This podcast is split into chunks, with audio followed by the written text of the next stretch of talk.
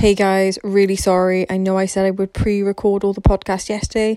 I'm clearly a liar. Um, but good no- news for those of you who um been listening and probably think, wow, haven't you got a fucking life? I've had a little bit of a life lately. So that's amazing, isn't it?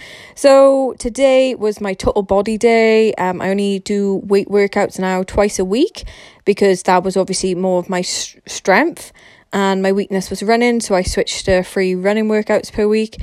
Obviously, now I hit my one and a half mile goal, which was fucking amazing. And honestly, still hard to believe.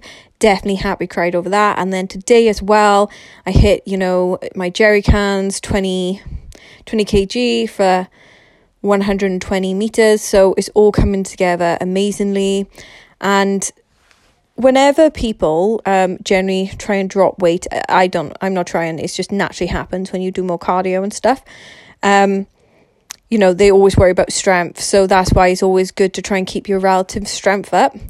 But I just want to say today, right, listen, the only thing that's stopping you from your goal is the hard work you put in, right? I'm a female, I'm five foot one, I weigh maybe fifty-five kilograms, okay? So you can imagine I'm going against men as well as females, right? Taller, stronger, heavier, you know, whatever, wherever it is, right?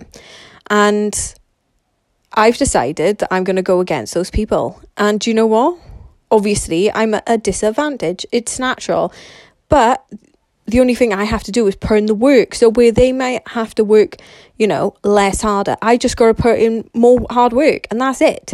And it was the same at university, getting an economics degree. I was dyslexic. I just had to put in harder work. But the thing is, I've always been a five foot one female, okay? I've never known anything else. So naturally, I put in the work I need to do.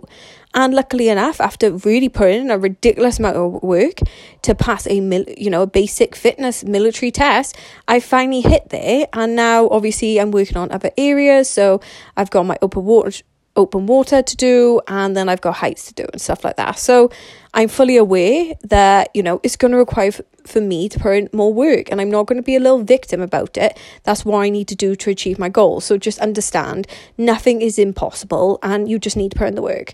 And I'm saying this to you because I have to say it to myself and remind myself, and I can't even tell you how amazing it is to, when you reach a goal, because you can't kind of believe it that you did that, but you did. So keep going. See ya.